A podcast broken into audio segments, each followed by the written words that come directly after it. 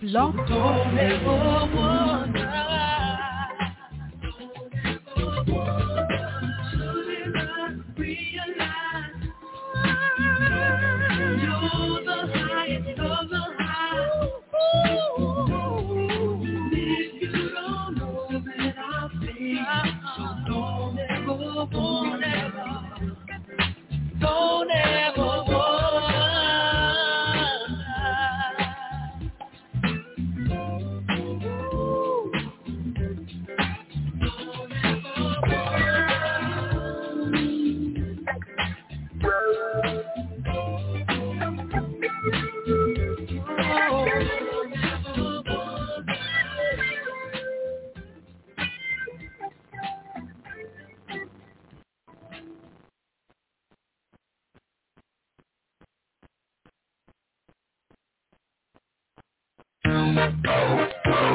It's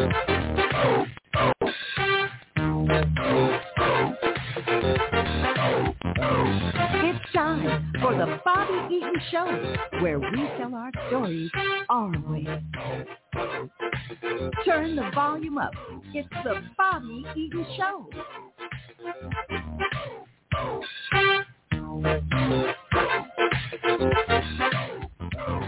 Right. Hey, welcome to the Bobby Eaton Show where we tell our stories our way in the heart of Black Wall Street, Tulsa, Oklahoma. And we got a great show going on today. We got Dr. H. J. Harris is going to be talking to us. Uh, he was on the Pettus Bridge, traveled all over the world. Uh, he has a book. And so we're going to be talking to him shortly. But meanwhile, hey, I let, want to let you guys know what's going on here in Black Wall Street, Tulsa, Oklahoma. You know, we had the Legacy Festival taking place, which was uh, the gospel uh, side of it, which took place um, yesterday. And uh, it took place yesterday here in Tulsa, Oklahoma. Yes. And um, I'll be I'll be right with you. Be quiet. Okay. So we had the Legacy Fest. That's Dr. Harris calling in here. So, hey, we're going to get him on here in just a second. So, meanwhile, we had the Legacy Fest going on down on uh, Greenwood, Tulsa, Oklahoma. And um, uh, it was great. There was a lot of people down there, you know, walking around. John P. Key was down there performing for the gospel segment of that Legacy Fest. So I also want to let you guys know to go to the cultural center down there. The Kinsey Project is down there. A lot of African art and a lot of African information right down there. Visit all of those uh, black businesses down on Greenwood. Uh, stop by the Vernon AME Church, historical Vernon AME Church, and uh, a lot of things going on there. Get your literature and get things together. Take your children, inform them of what's taking place here in Tulsa, Oklahoma, 1921 massacre.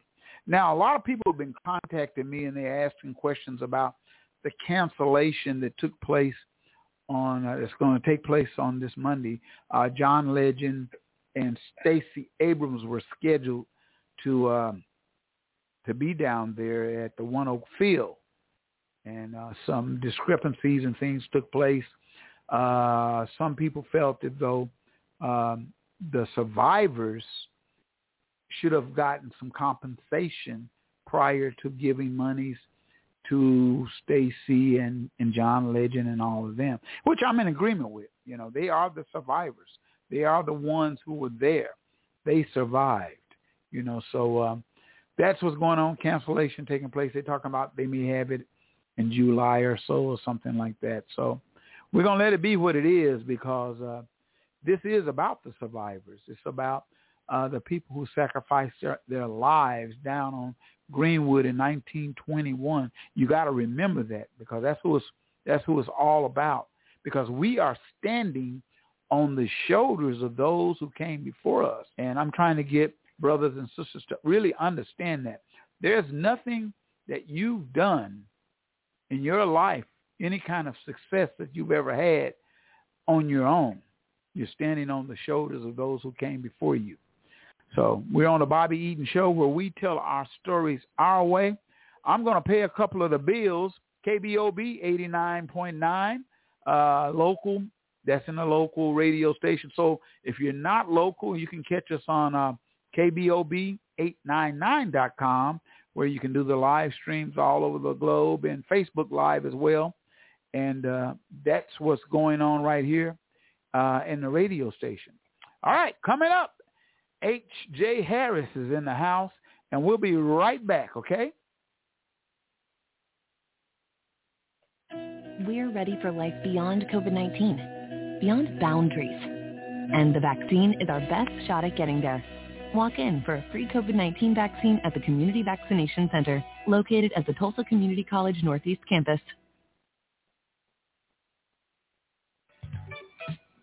Hello, Tulsa. This is Janetta Cole with Sunday Dinner and More by Janet, your weekend soul spot. Every Saturday and Sunday from 11 a.m. until 4 p.m. We're located 531 East Apache in the historic Apache Circle Center. Of course, during these times, it's carry out only, but you can call 918-951-5143. That's Sunday Dinner and More by Janet.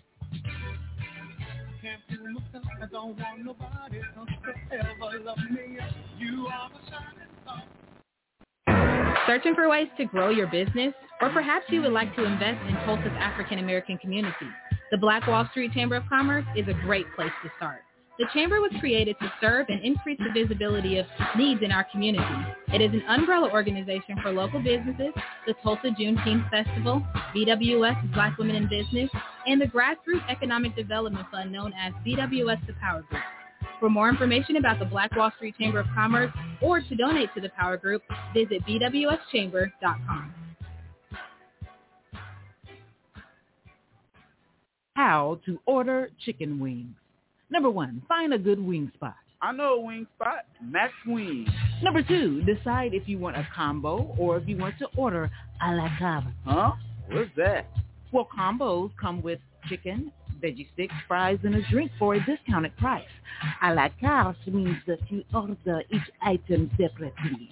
Ah, okay. Three, decide if you want bone-in, boneless, or cauliflower wings, and then determine the delicious flavor you want on your wings. I didn't even know cauliflower had wings. You learn something new every day. Have you been to Max Wings? Yep, yep, Max yep. Wings is located at 782 East Pine Street in Tulsa. We're open Monday through Thursday from 11 a.m. to 8 p.m. and on Friday and Saturday from 11 a.m. to 10 p.m. Come to Max Wings, home of the dry rub fries. Oh yeah, that's Max Wings. Hey, I like the wings over there. That's real good. Black owned but owned business. All right. On the phone. Dr. H. J. Harris. How are we doing there, sir? I'm doing great today. Can you hear me? I can hear you fine, man. You know, glad to have you on the Bobby Eaton Show where we tell our stories our way here in the heart of Black Wall Street, Tulsa, Oklahoma. And boy, do you have history behind you. You know, um, a lot of things. First of all, to some of our audience who don't know exactly where you're from and where you were born and raised, can you tell us a little bit about that, your upbringing? Sure, Bobby. This is uh, Herbert H. J. Harris. I was born in North Carolina, in Wilmington, North Carolina. I came up during the days of segregation. Days I of to segregated high schools and attended the the March on Washington. Actually saw and heard Dr. King make his speech. Ah, that's so good. I come from the the roots. Root Yes, from the roots of it all, right? So, Yes, sir. so upon uh, watching Dr. King make his his speech, his historical speech, what did you feel, man, during that time? Well, you know, Bobby, at the time I was a college student, and we were so afraid. You know, there had been all kinds of news reports that the white supremacists were going to come, the Ku Klux Klan was going to come. My mother told me don't go near it.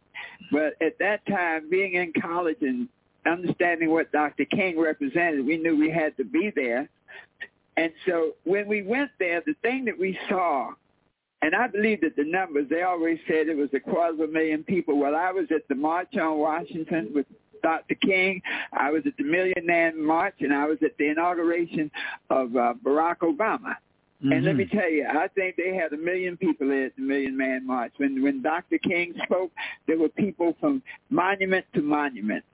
And the thing that we felt was that we had overcome fear. That that and it was not just black people, but it was predominantly black. It was people from churches all around the country, buses. I remember when we got there in Washington, we saw buses, and all the buses had the a sign saying where they were from. I saw a bus from Wilmington, North Carolina, from Charleston, South Carolina. So it was a, a moment where black people and white people came together, where Dr. King's message, when we heard it, we knew it was something that would stand the test of time. But the one thing that got me, Bobby, was when they left, I ended up having to stay there beyond the time and I fell asleep. I lay down on a bench in the park, took a little nap. When I woke up, all the papers were gone, all the people were gone, and I had this sense that nothing had changed, that it was still the same as it had been before his speech. That was not accurate, but when I look at it in retrospect, here we are almost 60 years later, and we're still fighting some of the same battles. So that that movement brought about a vibration of change, but the battle is still going on right now, especially where you are right there in Tulsa, Oklahoma. Oh yeah. Yeah, we suffer from a whole lot here. Our community is totally traumatized and it's been this way for years from the devastation of the horrific event that took place down on Greenwood, you know, and uh, we're still going through a lot right here. Now you've been traveling around the world, around the globe. Uh, uh, you've got a book out and some other things going on. What do you think is a challenge for black people today?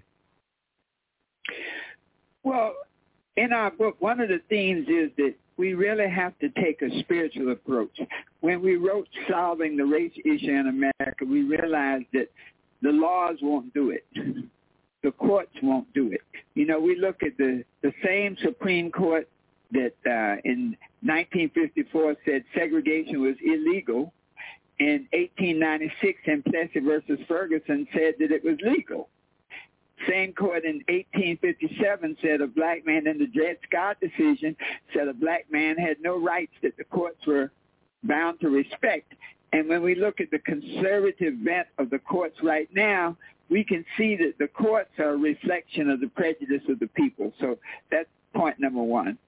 Point Mm. number two, the laws, the legislators weren't, weren't going to work. I was, I, I was uh, disappointed that Stacey Abrams was going, not going to be there, but we see that, that we have gone through these voting rights, voting registration, all of these uh, projects to get all people to vote, but in particular to get black people to vote in greater numbers than ever before. We see the state legislators, the lawmakers, and you know, whatever state you live in, they don't separate white taxpayers from black taxpayers. The lawmakers that we pay. That's right. That's right. making laws. Yes, are making laws to make it more difficult for us to vote.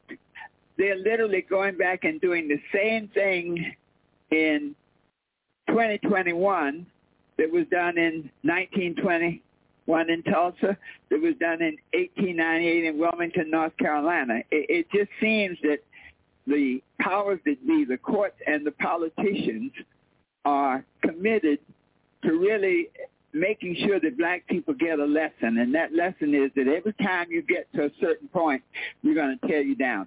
Wilmington, North Carolina, 1898 was the set the mold for how this could be done. We, that's the only insurrection, the only coup that's ever taken place on American soil where white men wrote a declaration of white independence that said that white people would never be ruled by people of African origin. It was published in the Raleigh News and Observer November 10, 1898. And that mindset then permitted the the the coup of 1898 in Wilmington, North Carolina. But what black people learned and white people was that when that happened, nobody came. The federal government did not intervene. The state governments were beginning to reimpose segregation, discrimination, voting, um, uh, eliminating people's right to vote.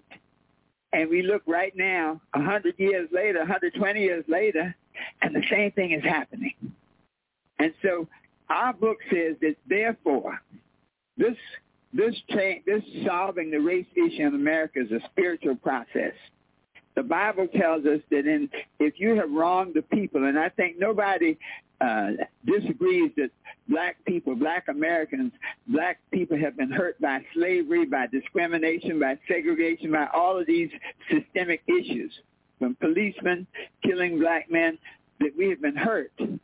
But there's certain people that want to say, well, get over it. okay? Uh, yeah. The spiritual principle says if you have hurt a person, if you have caused harm, the Bible says you must, one, acknowledge it. You must, two, ask forgiveness. And you must, three, make atonement. Well, and Tulsa do you is think the closest thing yeah. to making atonement I've seen so far. Yes, sir. Do you really feel that way that Tulsa's the closest? It is because it's the it, you know in in 1898 and here in Wilmington we had our centennial in 1998, and it was a real feel good thing.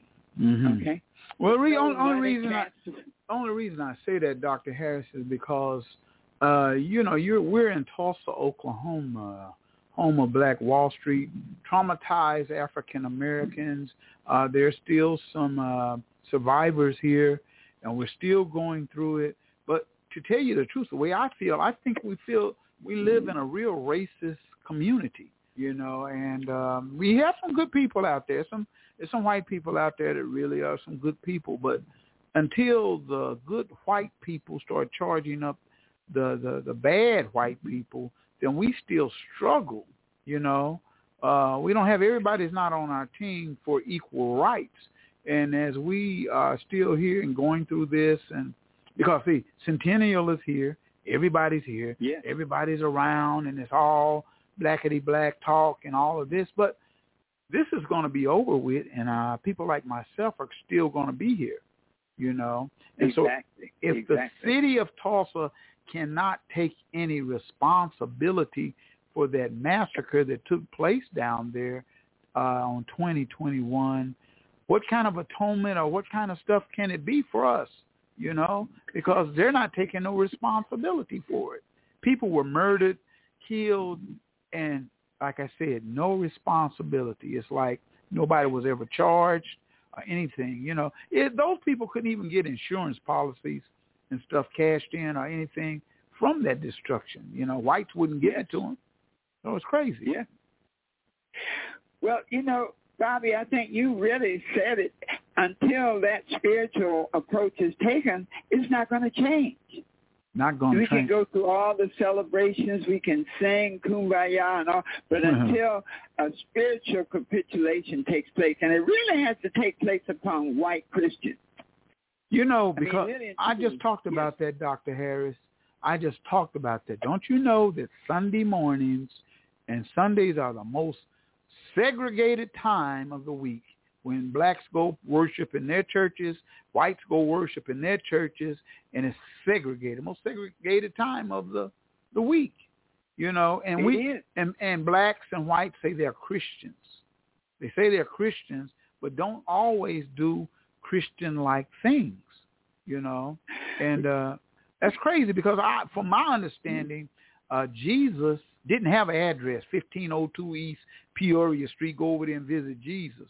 You know, it wasn't like that. You know what I mean? People Yes. fellowshipped with each other, and he was around uh the homeless and the prostitutes and the and uh, single parent moms and trying to help people be who they are.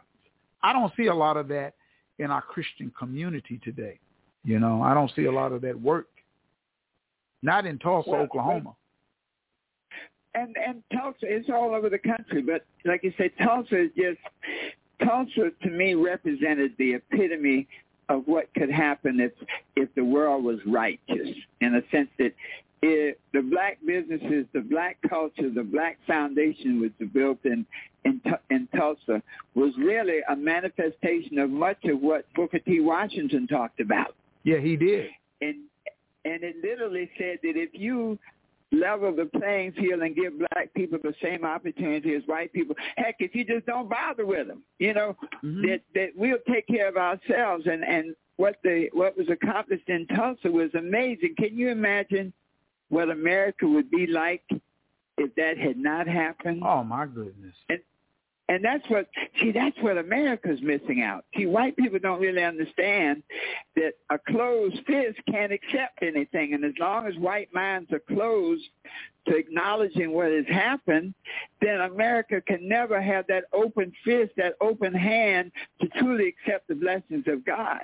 Mm-hmm. I mean, we literally read the same Bible, but my Bible says that the second commandment says do unto your brother, do unto others as you would have them do unto you.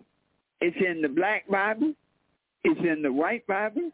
It's in the red Bible. it's in the brown Bible. Well, you know, the Bible, so, the Bible, when it comes to me, I was a Bible thumper at one time, was in church and uh, had keys to the church and uh, in the band playing and things like that.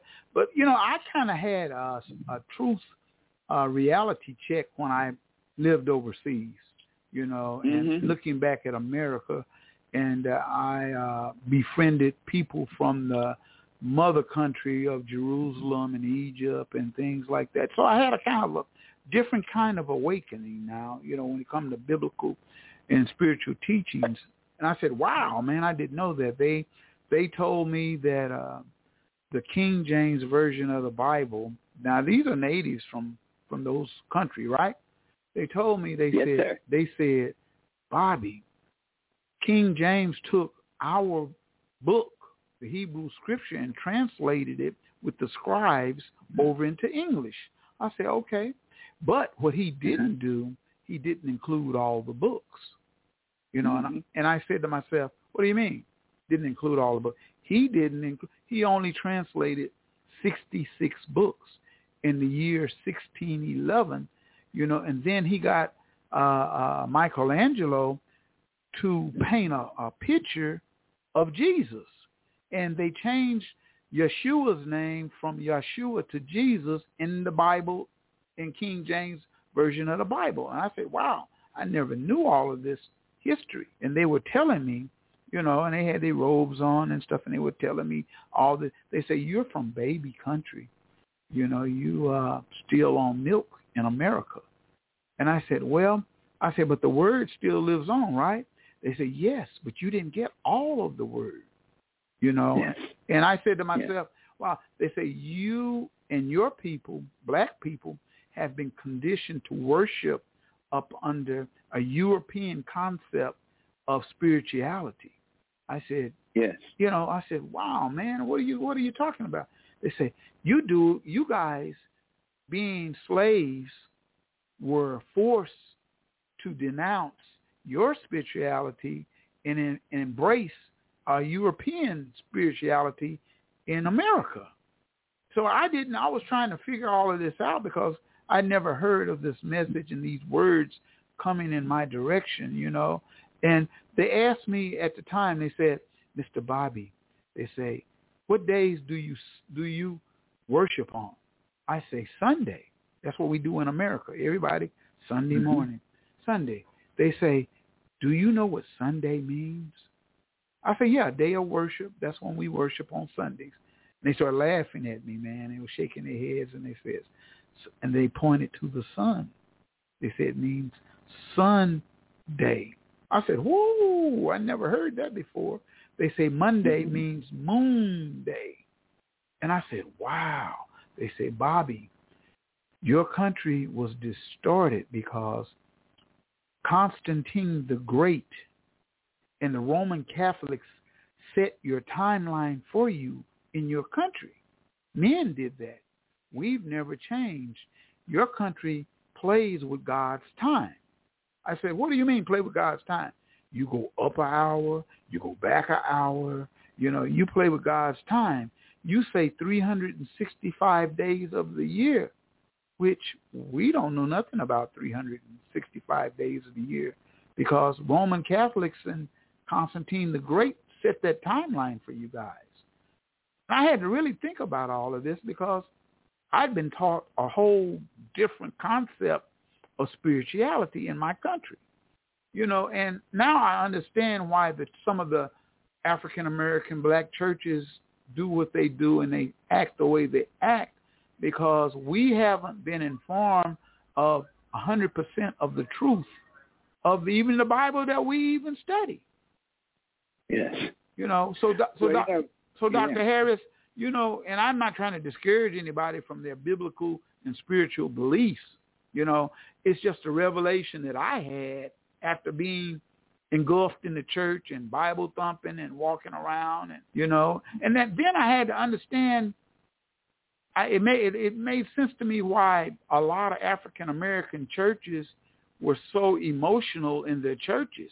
Why the pastor would be up there in the pulpit and start hollering, and you know, I didn't understand, but that comes from slavery, you know, back in mm-hmm. slave times when you know Yeah. they they did stuff like that, and why we as a people we're so emotional, we will we'll start getting excited and we'll call it the Holy Ghost, you know, when it's just excitement for us.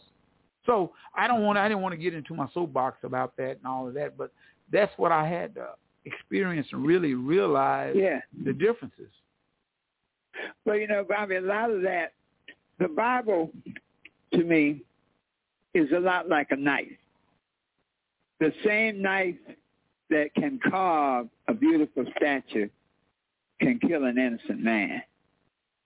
And so the Bible has been put together for many reasons. There are some very valid spiritual principles. If you come from a spiritual perspective, most of the principles in the Bible, if you look in the Quran, you'll see very parallel principles. Oh, Almost if you look in the, Bi- the. Mm-hmm. Bhagavad Gita, you'll see very parallel principles. Exactly. So as a book of principle, it is a great source of understanding. But with the King James Version, the Bible has also been used as a weapon. If you look at the, the whole idea of colonialism, expanding into different countries, there was a process.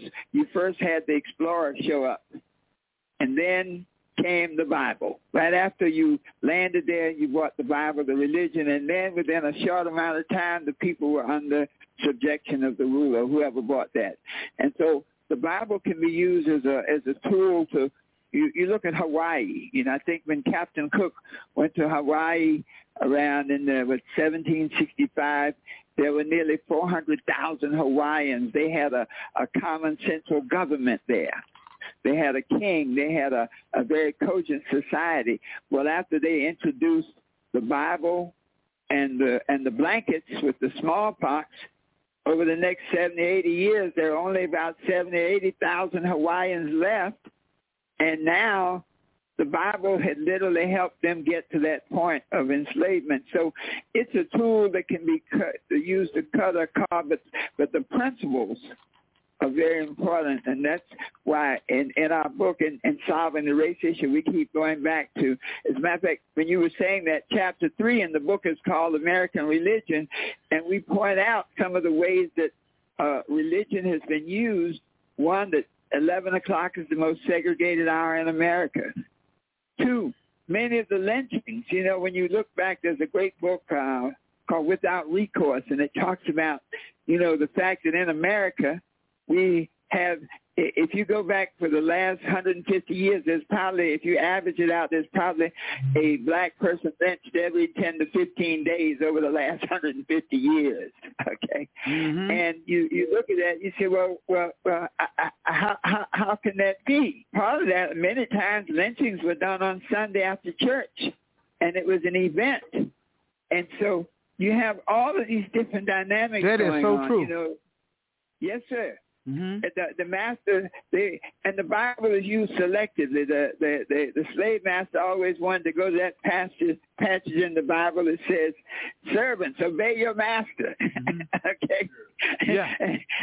Yeah, And- and man. skip some That's of those what that's what it is. yeah, skip some of those other passages. But from a spiritual perspective, if America is going to achieve its greatness, and, and when we look at America right now, we see all the the divisions and all the the people are literally shooting people for no reason. I mean, you look at it right now, you say, well, where is America going? America is suffering from the cancer of racism and injustice. It is suffering from from racism Yes, and sir. injustice. most definitely. You, Dr. Harris, killing. you're so right. hmm Yes, sir. And it's killing America. Can uh, we were saying? Can you imagine America where Black Wall Street has been permitted to flourish and duplicate? And it would have been a Black Wall Street in, in in Tulsa. They had a they called it a Black Wall Street in Durham, North Carolina. I don't know that it grew as big as the one in Tulsa, but they had a Black Wall Street. You had a, a type of Black Wall Street in in uh, uh, Auburn Street down in in Atlanta, Georgia. But the Mhm. one theme you see is that every time black businesses, black people got to a certain level, there was a concerted effort by the government, by the people in power to stop it, to kill it. It it it always had it always has been that. You know, that's that racism here in our country, man, where Yes. man, it's just certain races. Uh, well, I'm gonna say the white race predominantly don't want to see the black race succeed at anything. And, and there's some people, you know, I mean, there, uh, the the civil rights era. I lived through that. I went to school with one of the Greensboro 4 Mm-hmm. And the thing that made Dr. King and that whole the the civil rights era of the '60s was that white people and black people came together, right. and that the good white people stood up. When Dr. King wrote his letter from the Birmingham jail and said, "You guys need to show up. We need some help here," and so good white people showed up in the Civil War. One of the reasons for the Civil War was that the abolitionists with the election of Lincoln, the abolitionists were growing so strong that the the the Civil War was not. They always call it the war of aggression, but it was the South who started the Civil War. the North didn't start the Civil War. Right, the it was the South. They they wanted to, yeah, they wanted to pull away and and create a country that was based on slavery, a complete country based on slavery. Right. Exactly. So, and so when we when we when we look at that, when good white people step up and unite with good black people, nothing is impossible. Right. That's why we're called minorities. You know, they say minority because we are the few. You know, uh, uh, when you look at uh, the, a country like the United States of America, where there are only like what 13 to 14 percent black people in it, and everybody else is uh, uh, you got other races. Matter of fact, Hispanics have surpassed us here in this country right here, and uh, so you got to always constantly fight. You know, you got to fight for your rights and fight for this and fight for for that. And so much di- divide going on in our own communities, man. You know, think about it. Just within us, you know, division, but that- division within us. yeah. Yeah. And uh, that's, that's one of the keys of the paradigm. When you can get people hating each other, when you when you can get people distrusting each other, then they can never come together. You know, one of the most powerful spiritual principles is the mastermind principle. The Bible says, when two or more are gathered on one accord, mhm. I am among them. And I am is the making power, is the power to make things happen, to change the world, to create miracles. And when you get two or more minds together on one accord, when when we look at the slave paradigm, a slave would get killed for getting together with another slave. yeah, right, and- exactly. And and so when you have that type of uh, mentality that don't trust your brother, don't trust your heck, don't trust yourself. don't Mhm. trust your lying eyes. To look at a, a George Floyd being killed in front of your eyes and and have the the the the the, pro- the defense actually say, "Don't believe your lying eyes. you didn't see what you saw." You look at so many of the instances now of police brutality. Thank God for these cameras. Thank God for television. I think that the good white people want to do right. Well, you know, see- you know, you say want to, but they're not doing it. You know, that's the whole thing. They're, oh well, I hated that. My ancestors did that to them, and blah blah blah, and they talk a good talk, but they're not doing it. You know, and I feel they're they're not doing it at all, man. I mean, you know, the good white people ain't charging Well- up the bad white folks. Well, uh, not yet. Well, well, just say not all I yet. can go, Yeah, all I can yeah. go by is what's happening right now.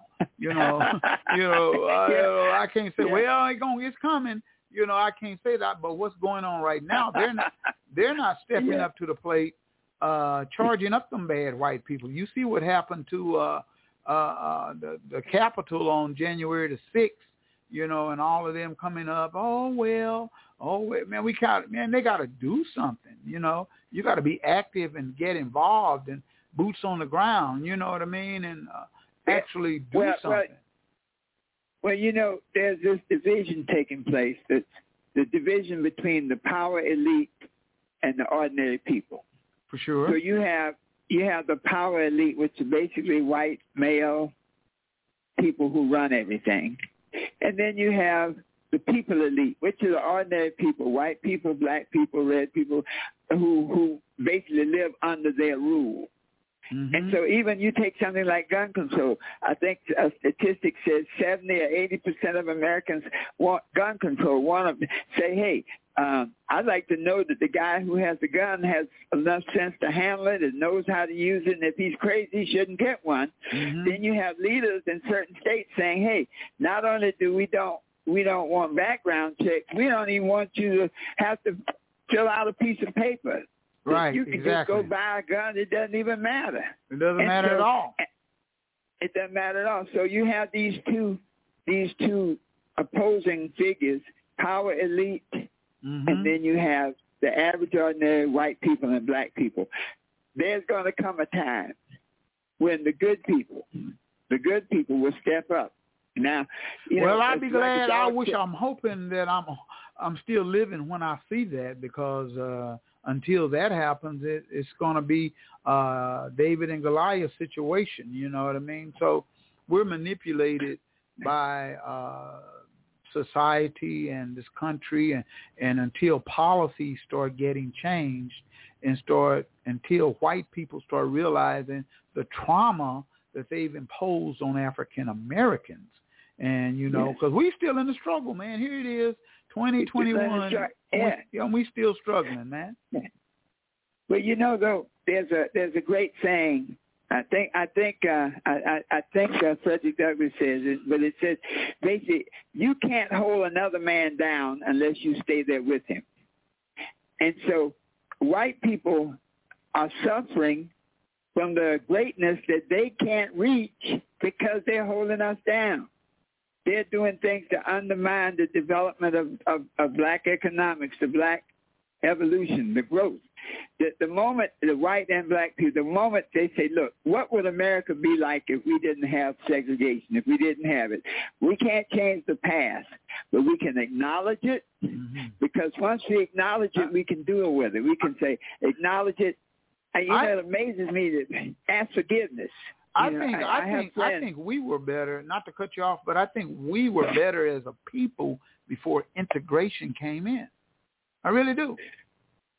We, we, I believe we were. We got a better education, that's for sure. Better Okay. education, better economic development. I mean, I live here in North Tulsa, man, and uh, I didn't have to go anywhere across the tracks to get anything because we all had it over here. We had grocery Yeah. stores, we had banks, we had this, we had that. Uh, you know, it was little mom and pop shops everywhere, and you didn't have to go Yeah. anywhere. You didn't have to. We Yeah. had meat meat packing places, and you know. But when integration came in, it allowed a lot of African Americans to leave uh, the community and move elsewhere, and that's what they did. You know, and they Yeah, moved elsewhere, and they left they left their mothers and fathers' homes, and uh, you know, moved into apartments and rental houses and all of that next to Mr. Gilmore. You know, and uh, Yeah. that's what took place. But you know, also, you know, also, Bobby, when we came out of integration, there was a paradigm created. When, if you look at school integration, for example, the par- the same people who fought integration were still in charge after the courts ordered integration to take place. hmm And so it, it always amazed me, you know, like like I said, I'm in Wilmington, North Carolina. The same Board of Education that spent about eight or nine, let's see, the Court, Supreme Court decision came down in 1954. We didn't integrate here until 1968, 14 years later. hmm So the same group that fought integration for all those years, once the the court said you got to do it, they were still in charge. Right. And their interpretation of integration was the same racism, racist philosophy that had perpetuated segregation. So what did they do? They go and close the black schools. Yeah. Which is saying subconsciously the black schools were no good. Okay. They slowly phased out all the black teachers. Okay.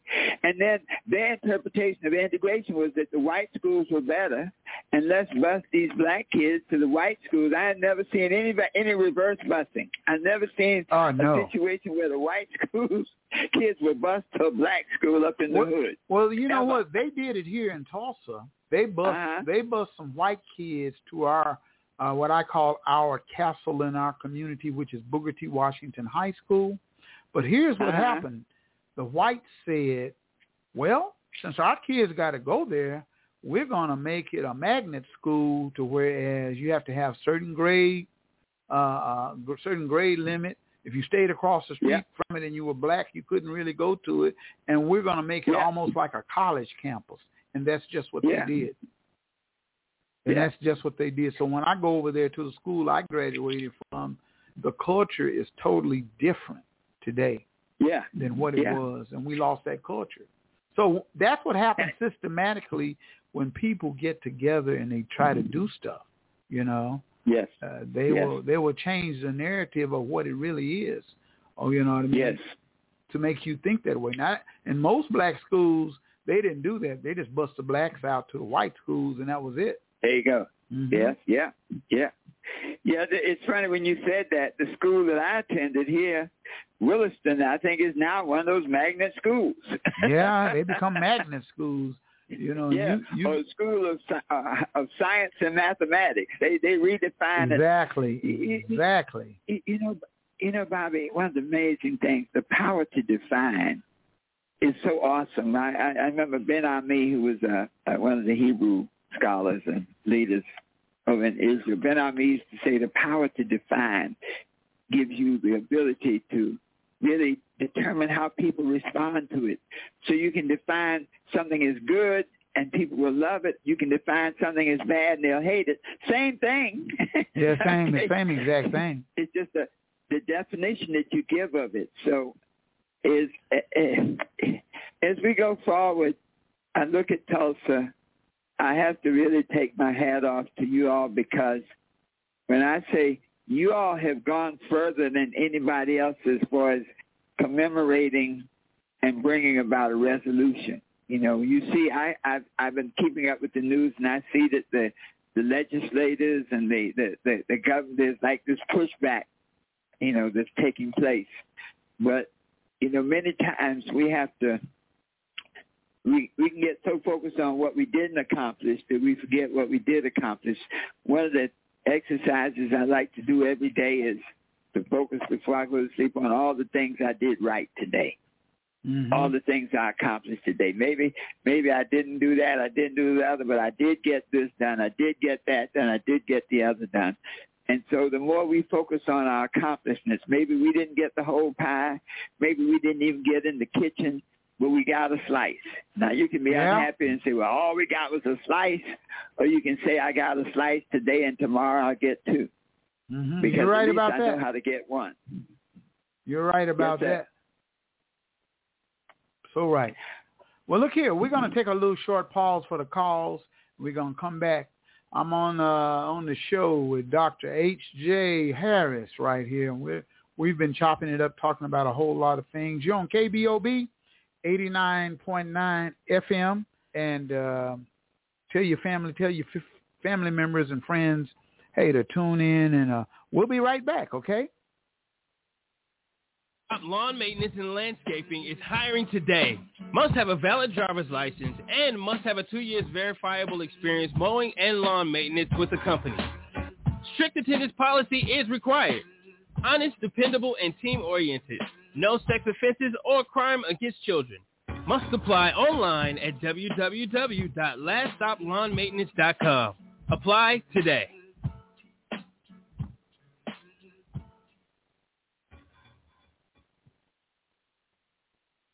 Food on the Move and Morton Comprehensive Health Services presents the Drive-Through COVID Vaccination Clinic.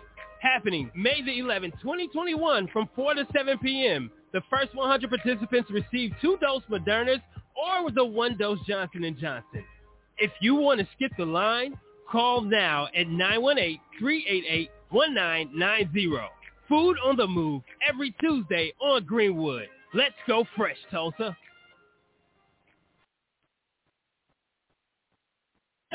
We're ready for life beyond COVID-19, beyond boundaries.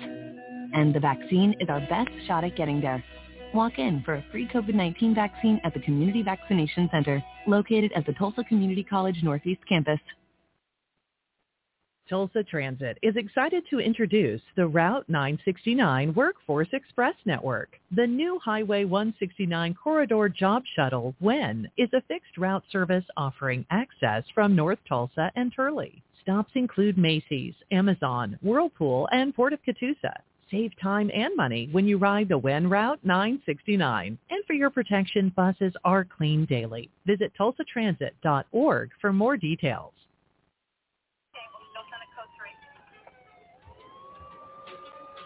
North Star Security and Private Investigations provides over 35 years of experience to ensure your security and investigation needs are met.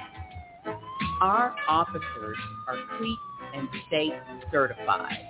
If you are seeking employment, stop by our website at www.northstarsecurityandpi.com.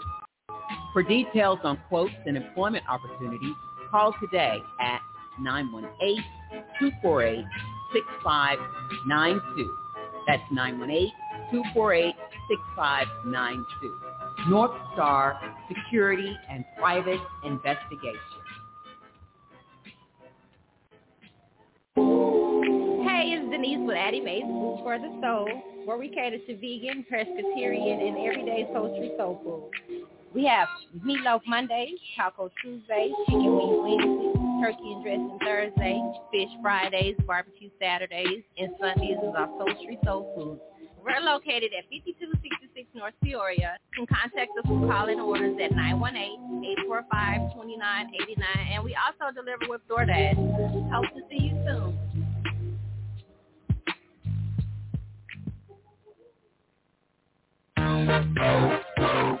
All right. Hey, we're back on the Bobby Eaton Show where we tell our stories our way out of the heart of Black Wall Street, Tulsa, as we approach the centennial, uh, 1921.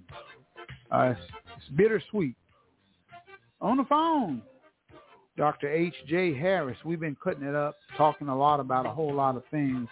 So let's tell, let's talk a little bit about your book, okay, Dr. Harris? Yes, sir. Can you hear me? Yeah, we can hear you. Got you fine. Yes, sir. Well, I'll, I'll tell you, um, Bobby, we felt compelled to write this book after President Obama was elected. I really, you know, coming through the 60s, we never had any idea that it was that America would ever have a black president, and and and definitely not one named Barack Hussein. Yeah, right. Exactly. but but uh, once that was done, I really, in my heart, I felt that it was all done. That that we had gotten beyond racism. I knew that black people had voted for him in great numbers, but I also knew that white people voted for him in great numbers too. And I thought we had made a breakthrough. But I watched what happened after he was elected, especially that second term where it really, the Congress really fought him at every step. In other words, it, it became clear that the goal was not how to make America better. The goal was how to stop Barack Obama. The goal was things that they, you know, used to be in support of just because President Obama had supported it, they were now against it. And Almost so definitely. when I saw that, I said, you know, this is amazing that this paradigm of racism is still here. That people, even though, like we say, the good people voted for him, the clear people voted for him, that there was still that negative mindset, that negative spirit that was saying, take America, take our country back. So, well, what happened? Did somebody invade us and we didn't know about it? Mm-hmm. Yeah. So when that spirit came about, make America great again. Well, what happened to America? Well, America had a black president. So, you know, what are the subtle messages being perpetrated by the words? So make America great again. It's like, hey, we had a black president that made America ungreat. You know, take America back. What does that mean? That means we had a black man leading the country. We got to get a white man back in charge. Mm-hmm. And so when we when we when we look at those kind of things, we said, I said, you know what? America is in need of transformation. And so we began to really put together solving the race issue. And we picked that title because not solving it is not an option. If we don't solve it, America will never achieve the greatness that it could achieve. As long as Americans, the power elite, not the average ordinary citizens, they, the average ordinary citizens take their key, their cues from the power elite. But as long as the power elite is holding on to this paradigm of racism. The man, they they got to learn how to they- be free, man. I mean, how to be fair, man. That's it. To be fair. But that's all we got to do is just read our own Bible and say, mm-hmm. do unto others as you would have them do unto you. That's that really prompted us to write the book and write it from the perspective of that that spiritual perspective of acknowledgement, and that's why I we think- covered so many of the things. Mm-hmm. Yes. I think sometimes the Bible pacifies us and makes us, us very humble, and and we don't. And it takes the fight out of us sometimes. Now I believe in the Word and stuff like that, but I think it humbles us to the point to where we as black people won't have that fire. We don't have that straight up fire to go and do, man. You know, because uh, you ever been to church on Sundays and after the pastor gets through preaching and talking and everybody's humble and kind of low keyed and stuff like that, gonna go out and get some dinner at uh, you know Luby's or something like that. But it sometimes I don't think Jesus was a pa- was so passive like that. I think he was one of the homeboys. I mean, he was radical. He was out here in the streets and he was doing stuff. I don't think he was as passive as a lot of blacks think he was. He's just going to turn the other cheek and just be like, I mean, he went into that uh, situation and knocked over those candles and everything. So there's some things that uh, he was aggressive about, man, very aggressive, you know. And people want to always paint Yes. this picture of Jesus being a soft shoe, you know. And he wasn't. He would to me, he wasn't a soft shoe, man. He was uh, at all. He had it. He had his boys with him, and they were out, and they were they were knocking down walls. Well, absolutely, but you know, back to the book a second. We cover American religion, which really shows how that very the interpretation of the Bible and the interpretation of uh, what Jesus was about, you know, very often literally created some of the same contradictions that are keeping America from from becoming the greatest Right. the greatness that it could achieve. You know, you know, one of the things that we wanted people to see To be that about you, what you're saying right there, the body of Christ has been sliced up into so many pieces, and you got so many different religious bodies. Uh, you got Baptists, you got Methodists, you got Church of God, Church of Christ, uh, all of these different entities who have different theological concept of the Bible and some of them disagree. Uh, well, you can wear short skirt, you can wear a short skirt in my church, but you can't wear no short skirt over here in this church. Uh, we play music in our church, instruments and drums and stuff, but we don't do none of that over here in my church. And I think it's all uh, a lot of religious, man-made uh, religion. You know, man has created a lot, a lot of that type of uh, uh, stuff. Not God, not Jesus, but man created it to fit his own purpose of what he wants to do to display God's word. Well, you know, Bobby, that's I think that's why leadership is so important. You know, when you know when we look at the Bible, we look at what I call it the Moses principle. That whenever you have people who are enslaved or lost or not achieving their full potential, somebody comes along, whether it's a Moses or a Dr. King or a Frederick Douglass or Sojourner Truth, somebody comes along that helps lead the people out of that. So until when we look at as as you were describing the a lot of the contradictions and diversity among the churches, that there the times are calling for a new leader. The times are calling for a person to come up, mm-hmm. a Dr. King, or, or well, whomever that is. too. But it, the time, the times are calling for the truth, because the truth will set you free. And once you get, you know, people used to go to church and all that kind of stuff because their grandmas went and they mom and daddy went to church and they went there and they followed a European concept of church you know, and that's what that's what it was for years.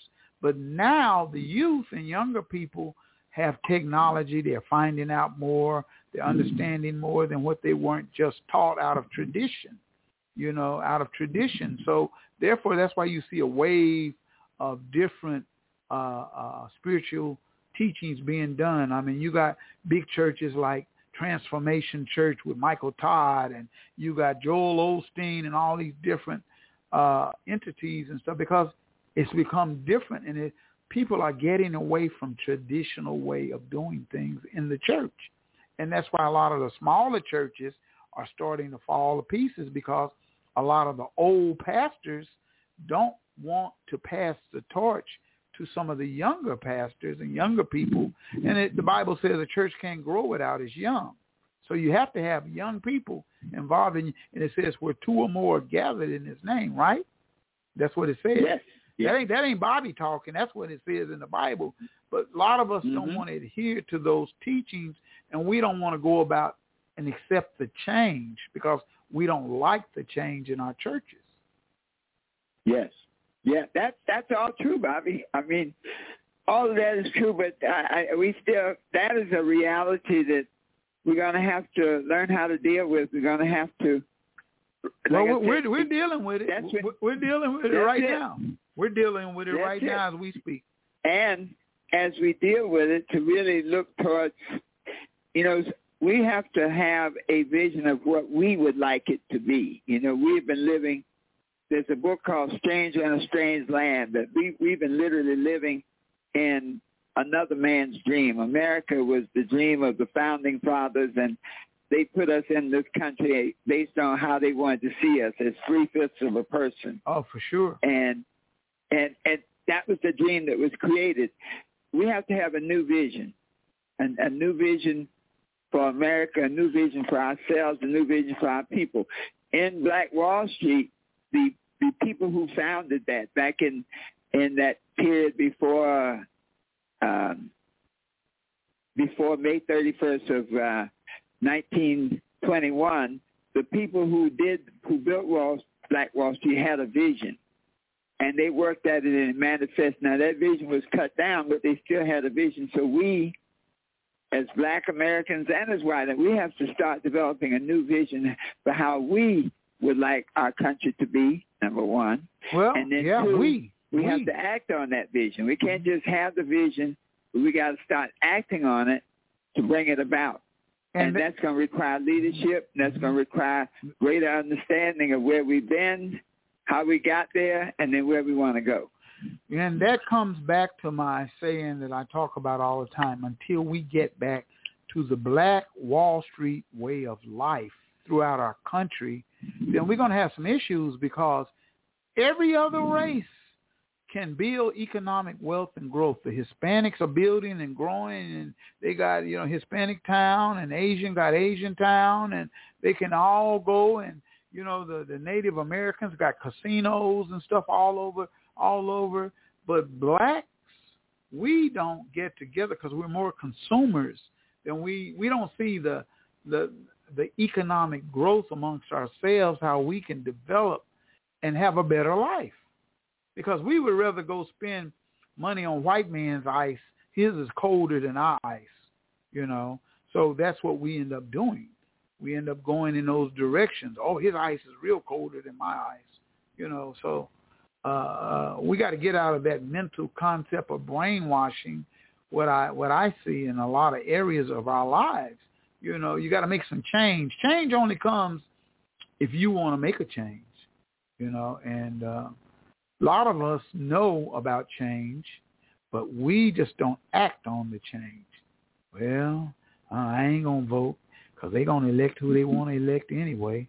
You know, we get that kind of mindset, you know, and uh, it ends up not helping us, but really kind of hurting us Yeah.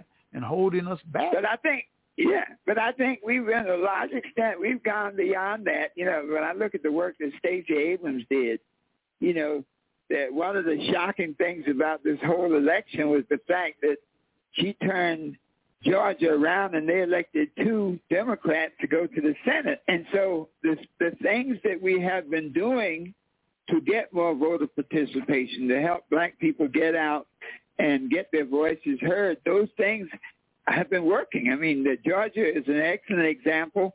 And one of the reasons that the last administration wants to change all the rules is because black people have done a great job, that we have gotten up a few. One of the things that's most appealing and most inspiring is to see how many black mayors there are, how many black attorney generals there are, how many black legislators, city council members there are. And that says that we're making some progress. We got to do a lot more, but we, we are definitely making some progress. And the fact that these legislators are trying to change the game is a good signal to us that we've done a good job. They wouldn't be changing the game, changing the election rules, changing the laws if we had not done a good job in getting out the black vote. We could always do better, but believe me, we have done a good job to this point. We just got to be more diligent and do better. We got the one thing I find about the the other people is that they have a vision of the world they want. They want black people in a certain place. They want Hispanic people in a certain place. They want poor white people in a certain place. They have a clear, clear vision and they work at making that vision manifest. We as a people, black people, we as Americans, good Americans who want America to fly as eagles in the sky, have to create a new vision of the way we want it to be and then to work on making that vision real. Yes, we do. I mean, we've got some we've got some progress that is taking place, but we need a whole, whole lot more progress to take place. Because if you got that uh, a train going down the tracks, right, and you got a you got an engine and you got a caboose, and if you don't take out any of those box cars in the middle to bring it closer together, then hey, we still struggle, you know, and we still struggling this day, but it's a, it's a little bit, it's, we're getting a little bit, we're getting there, you know, but uh, we got to be more conscious in our own communities. That's why I'm always preaching that uh, the local election elections is, is way more important than the national elections, you know, because oh yes, you you got to get with your city councilors and your state representatives and senators who are who govern your community. We elect them and so we need to hold them accountable for for the positions that they they embark in. You know that they embark in. You know, so uh, and sometimes we don't do that because we don't understand. You know, you may know you you may know Johnny Jr. He running for a city council or something like that. You may know him as a person, but you don't know his title that he's a city councilor or he's a he's a, a representative. You don't know the titles and what the job duties are. So I'm enc- I'm always encouraging people find out these titles and what they can do and what they cannot do. So you'll know and you'll be informed. You know, you won't just be voting for Sabrina because you know her. She's Sabrina. You know, you'll know these titles and you'll be able to call Sabrina, well, I know you can't do this, but I know you can do that. And, you know, to get the edu- and that's the educational part, you know, that uh, Mm-hmm. we need to teach each other with. Well, you know, one of the purposes, one of the things in the book, we did a whole chapter on observations and commentaries to really a lot of the things that we need to know to get an understanding of how stuff works, you know, from uh, you know, like how how how black police officers were how black police officers were treated differently from black police officers. How the uh for example, to look back at somebody like Marcus Garvey, we've come, we've come along this road before, where you had black leaders who were able to do massive things. People don't remember. Uh, many people don't know that Garvey had millions of followers. Not we talk about these mega churches now, but Garvey had millions of followers. Yes, a he black did. man. Yes, he did. And so to really begin to get an understanding of, you know, the things that we have accomplished, the things that the the the the transformation that has taken place to educate our people on that so that we can now change our paradigm from we are the victims to we can be the victors and take this, as we say, take the country to where it should be. Take the country to the greatness that it can be. It's a massive job, but I, I take my hat off to what you all are doing out there in Tulsa. I take well, my hat it's a lot, lot of work involved. You know, it's just a, a lot, lot of, of work. work. Oh man, a lot of work. And I encourage my team over here at KBOB 89.9 to get involved and to promote more and do this more and do that because if we spread that word amongst our community, maybe it takes a a, a spark. Maybe we can get that fire started. Well, I tell you, that was one of the main reasons we wrote the book. I thought that if we could put the history, the the issues, and then the way forward in one book, and don't make it too long, okay? Mhm, right. That if we could do that, where our young people would feel just as comfortable reading it, you don't have to be a scholar, you don't need more degrees Right, than a right. thermometer, where you could pick the book up and read about how to create a slave. Yeah, you know, exactly. Some of the things that were done to make a slave, and when we can read about how the the uh, America's record in dealing with black folks, some of the things that were done, and to then say to ourselves, but still I rise. It's still, in spite of all that, we can go forward. When Yeah. white people can see it, so many white people don't really know, you know, like, eh, you know, eh, when you talk about history, it's, as someone once said, it's always his story. The one who has the pen writes the history the way they see it. The the the lion will never write the history of the victorious hunter. Okay? Exactly, exactly. so, and so we have to start writing the history in accordance with what is pleasing to us. Once we do that, and not just black people, but white people working together, once we begin to do that, this change will transform itself. But the, the thing I must caution the country is that if we don't do it, if we don't do it, then Abraham Lincoln said very powerfully, he said, a house divided against itself cannot stand. Jesus said it at the end of the Sermon on the Mount. He said, if you listen to these sayings and you don't obey, then you're like building your house on sinking sand. And when the winds come and when the rains come, it will beat that house down to the ground. Well, I, And so that's I, I believe America that. I believe right those, now. yeah, I believe those statements and stuff like that. But I also believe when black people decide in their hearts and in their mind to start educating our youth, our young babies and kids who are coming up, telling them the truth, getting them involved and showing them the black Wall Street way of life. When they start doing that, these little 11, 12 year old boys, because what we got is a, we got a lot of single parent moms who are raising black men alone by themselves. You know, all alone. They don't have a, a male influence in their life and they don't have anything. So they have to find a way. And I encourage those single parent moms to get with mentoring programs and put your boys in sports and stuff so they can be around the coaches and things like that, you know, uh, because, man, we're getting an influx of that. You know, some of our youth and young people, they don't even, and our younger men, some of them don't even know how to change a flat tire, man, on a car. You know, uh, something as simple as that. But we know they know how to play PlayStation. You know what I mean, and all of those uh, that technical stuff like that. They, we got to get back to our young men who are not skilled at a very high level as far as technology is concerned, to get them skilled in the area of painting, plumbing, electrical, start building back the community. To start building because as I see here in North Tulsa, I look around, I see new houses being built and things back, and ain't no brothers building nothing. You know, it's all Hispanics. They have their their sons and kids and stuff out there with them, helping them build this stuff. You know, so we're not getting those skill sets that we really need in the blue collar area. We're not, you know, we're not getting it, and we need we Now- need to have it. Yeah. Now, why do you think that is? Because there was a time when when I went to school, you had to take trades. You had to take Well, shop. I don't care whether you were you had to learn they took it out. tailoring, electricity, Yeah, bricklaying. They took Why do you think we're at this point now where that's not there? because they took it all out of schools.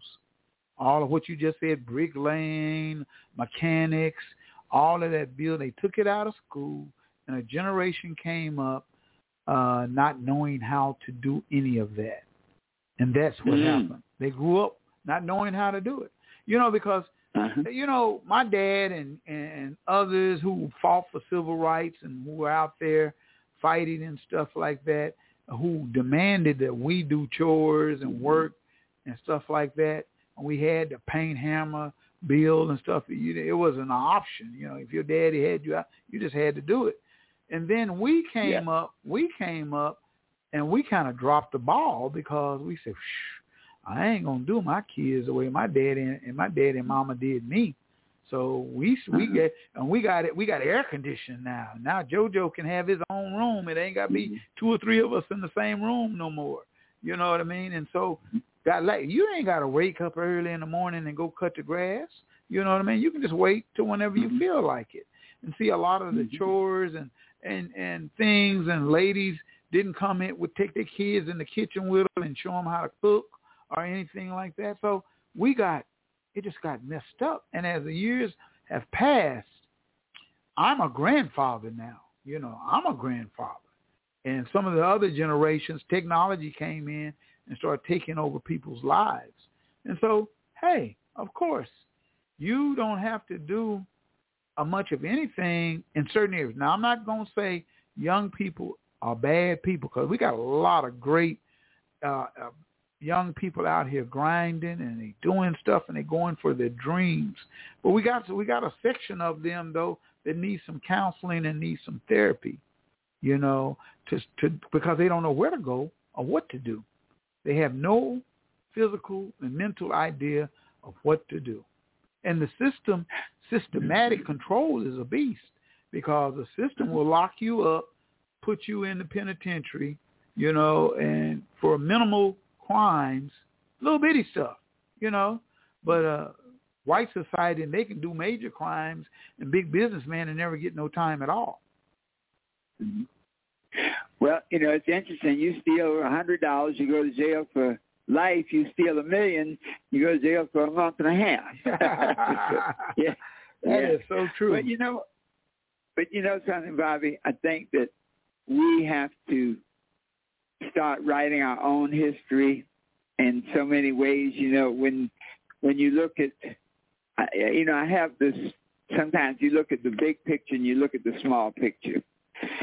There's mm-hmm. always this sense that there's there's somebody behind the scenes. There's some mindset that's controlling all of this. So the fact that all of a sudden, all across the country, the trades were taken out of the schools.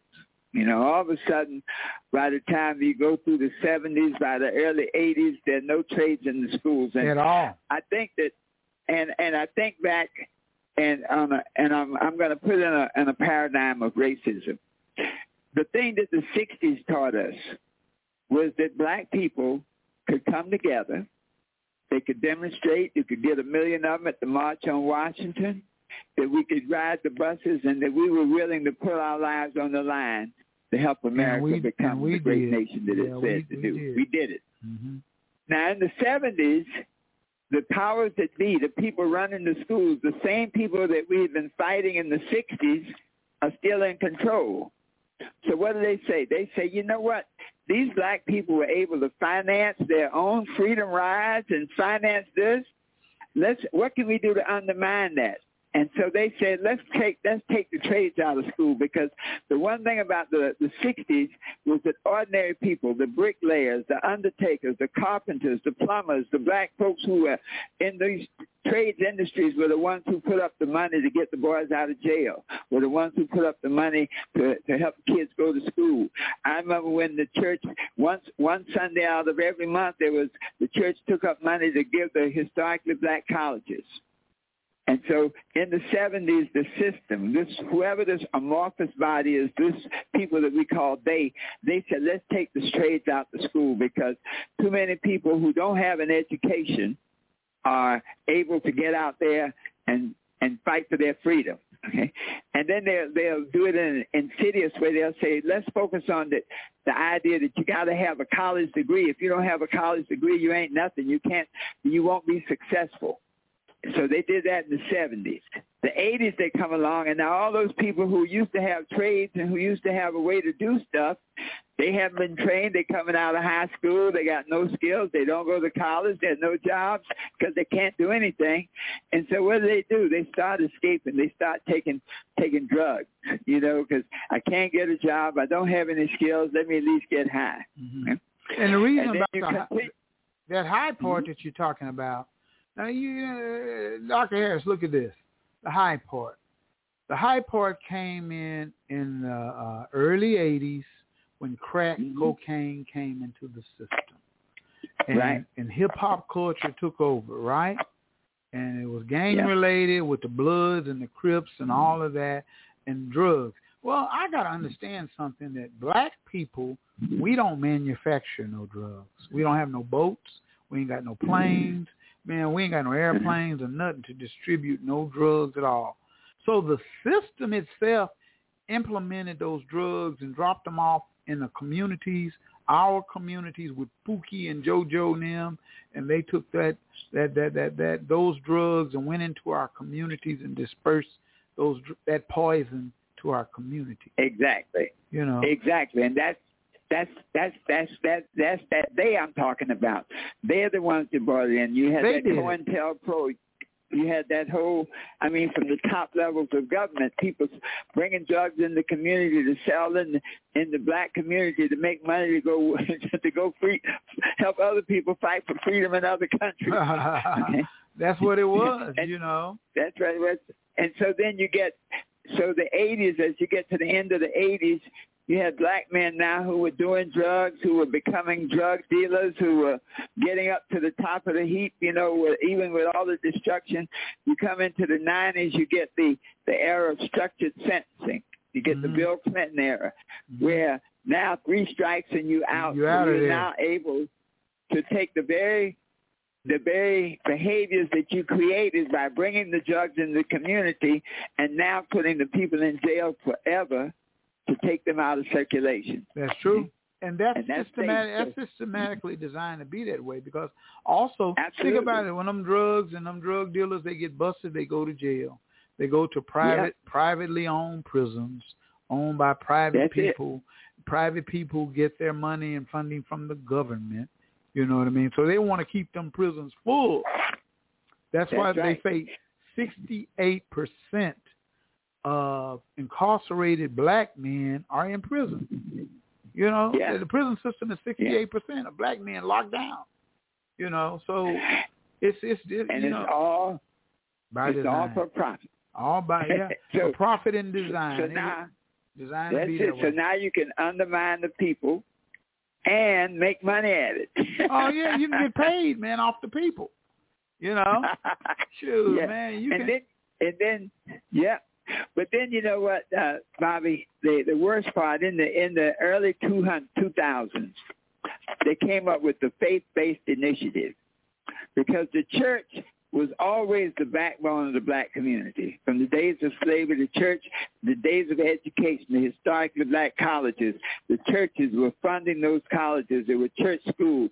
But by the 2000, they came up with the the the uh, what do you call it? The faith-based initiative, where now Yeah. you start pulling the churches in and say, let's give them some grants and faith-based stuff, and get the churches scared to death now Oh, of man. losing their tax exemption. Yeah, exactly. All these programs and nonprofits and everything. So you know you Yeah. can you can buy people, and people will be hush hush, you know, and they won't listen to nothing else, and they Yeah. because out of fear, And fear Yeah. that they're going to lose what the government or mainstream is giving to them.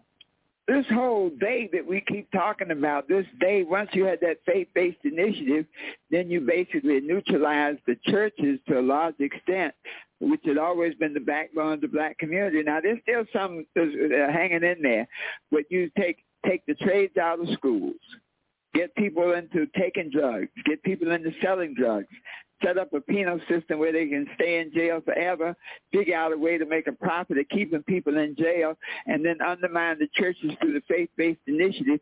And now you have literally neutralized a powerful part of the black community. And so is there a they, you know, there are people who are like, well, they ain't no they, you, and now there's a they. Somebody has a plan, and that plan is being executed. But we have to come up with our own plan. You know, when you have a garden, you never have to plant weeds. Okay, oh, weeds come up automatically. That, that's true. you, even if you plant flowers and don't pull up the weeds, your flowers will be consumed. So we're going to have to do two things: start planting flowers, as you said it very much earlier. You said the truth will set you free. It will. Plant flowers based on truth, based on acknowledging the facts, getting asking forgiveness for the transgression, and seeking atonement to make things right and then you got to pull up the weeds, all those negative things that have been undermining our people, that have been undermining our efforts, and that have been literally destroying the foundation for what America can be as a country. Wow. And that's why we wrote our book, man. Yeah. I hope all your listeners go out and get a copy of well, how can the they, Issue in America. Yeah, how can they get it's it? It's on Amazon. Amazon has it. All the online sites, Amazon, Barnes and Noble, they all have it. Uh, we have a website, www.solvingtheraceissue.com, www.solvingtheraceissue.com.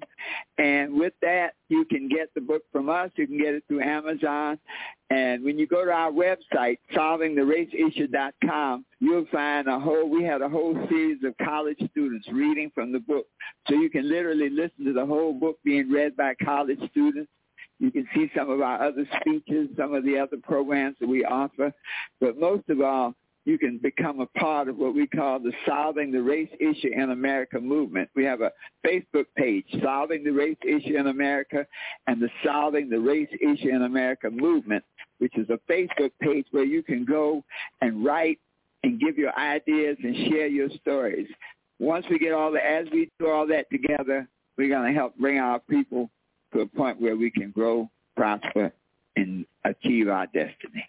All right. Well, hey, man, I want to thank you for taking time out of your busy schedule. We covered a whole lot of stuff on the show, man, and uh, I'll get I'll get you back. You know, get you coming back. Okay. You know, and uh, thanks so much, Bobby. We'll do that, man. I appreciate you and everything that you stand for and what you're about. Okay. All right, my friend. Keep up your good work. All right. Thank you. Bye-bye. All right. We've had Dr.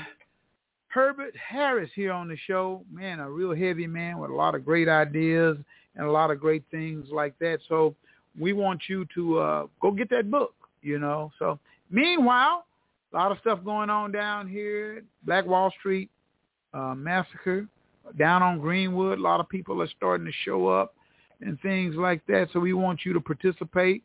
If you take your kids down there, teach them something, you know preach one, teach one. That's what we want you to do. You know, so we want so they can have that knowledge for our future. So that's what's going on. All right, this is the Bobby Eaton Show where we tell our stories our way, KBOB899.com. Go visit our website, make some comments, uh, tell us something that you like, you know, that you love and care about, you know what I mean? And uh, we encourage you to do so.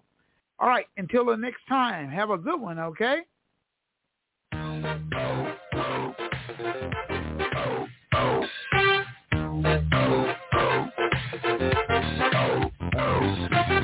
What's